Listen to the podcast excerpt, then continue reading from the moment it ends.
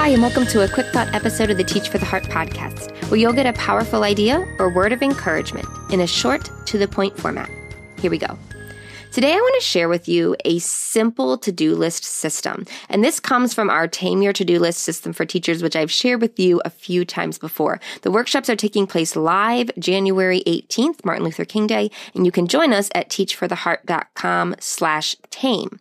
But I wanted to go ahead and share with you um, the high level overview of how the actual to do list part of that system works. Now, that actually actual system, um, if you just listened to the episode that we released on Monday talk is all about how to actually pare down your to-do list and to look at it to identify what matters most and then to say, okay, what do I stop doing? What do I reduce? Trash, trim, transfer, treasure. Um, what things can I stop doing? What things can I spend less time on? Uh, what things can I have other people help with? And then what are my key priorities? Okay, so that's the core of the Tame Your To-Do List system. But another element of it is once you've pared down your to-do list and tamed it as it were, now what does it actually look like? How do you take your to-do list? What is it? What, what do you actually write down on it?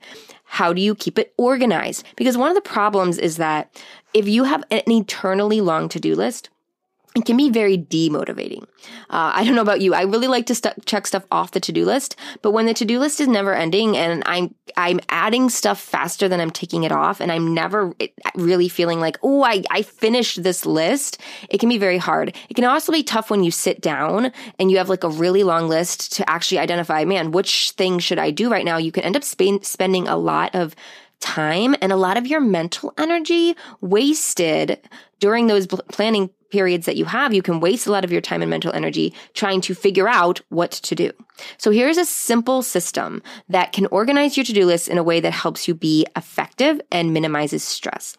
What I like to do, though this is my most recent iteration of the to-do list, is to keep track of a weekly to-do list. Okay. So I start with, if you have like a running to-do list, you can keep that.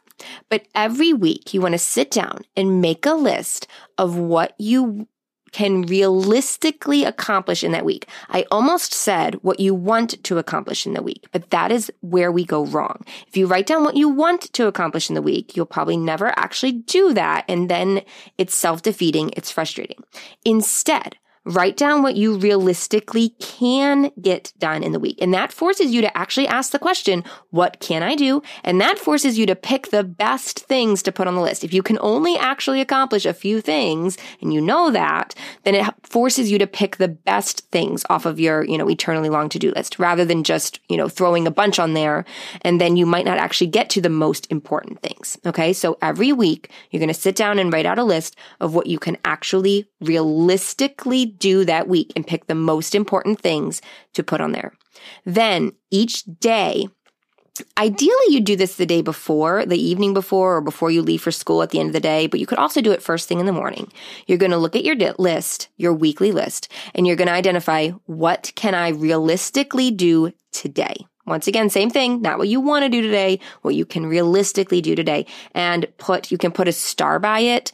Um, you can put, like I like to put whatever the day of the week, M for Monday, T for Tuesday, etc. by it. Uh, or you can make an, a mini to-do list. You could grab just like a post-it note and write down, you know, your, your two, three, four things that are on there. It's not going to be much more than that, right? We're being realistic here. What can I realistically get done today?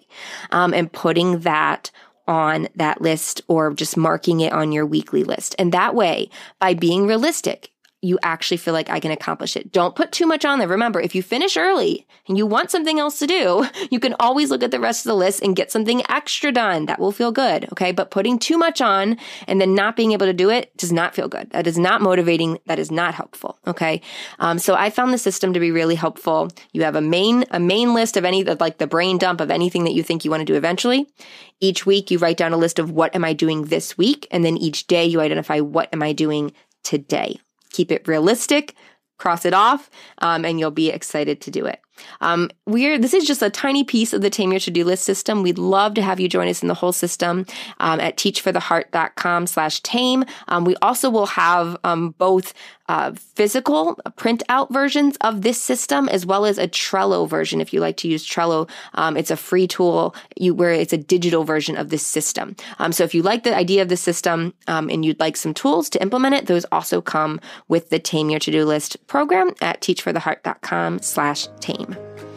Well, thank you guys again so much. I look forward to speaking with you again soon. In the meantime, keep growing, keep trusting. You really are making a difference.